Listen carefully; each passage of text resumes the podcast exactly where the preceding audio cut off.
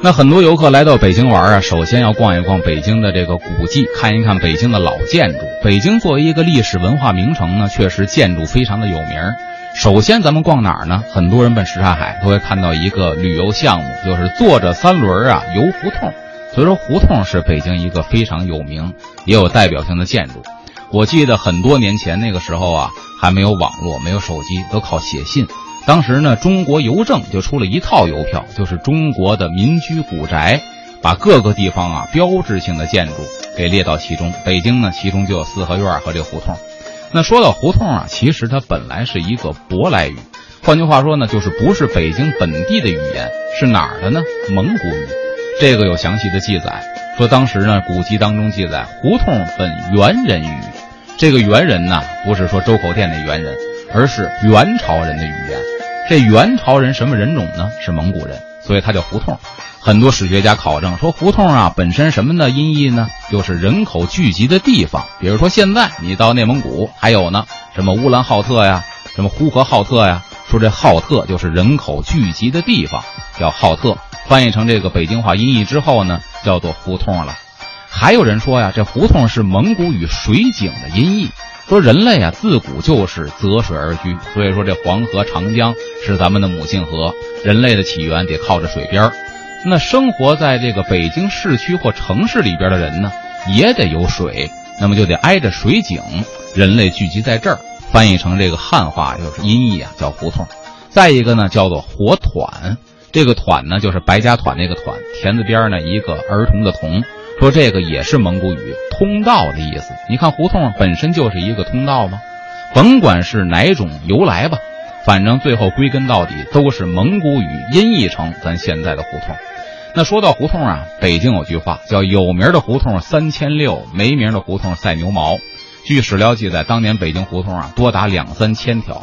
现在当然了，已经没有这么多了。那这胡同北京啊，咱说最老的胡同，其实到现在还保存着。哪儿呢？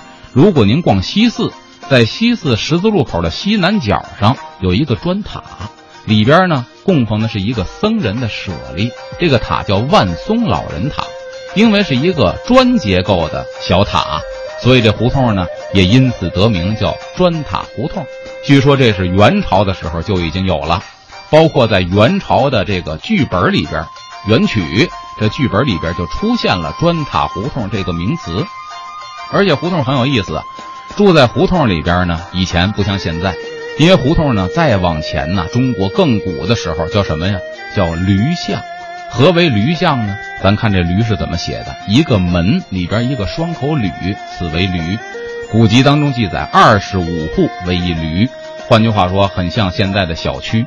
而且那时候驴巷啊，它是有这个大门的，就跟现在啊，咱这个小区门口有保安一样。那么非本小区的人呢，那个时候管得很严，不能够随意穿行。所以说呢，那时候啊都建这个栅栏门。那时候麻烦了，比方说张三找李四，中间呢隔着王五家的小区，您不能够随意穿行，得绕过王五这个小区啊去找这个李四去。所以呢，这路途就比较远。但这么一弄呢，反倒是这个保证了安全。而且那个时候的胡同啊很有意思，北京的胡同基本上都是啊。正南、正北、正东、正西，因为呢，这是地理标志啊，比较好找。有人说北京有没有斜的胡同？也有。咱都知道到天津啊，您问路，人天津指路呢，没有东南西北。您这个往东，您得往西，没有，都是往左往右。为什么呢？天津斜街比较多。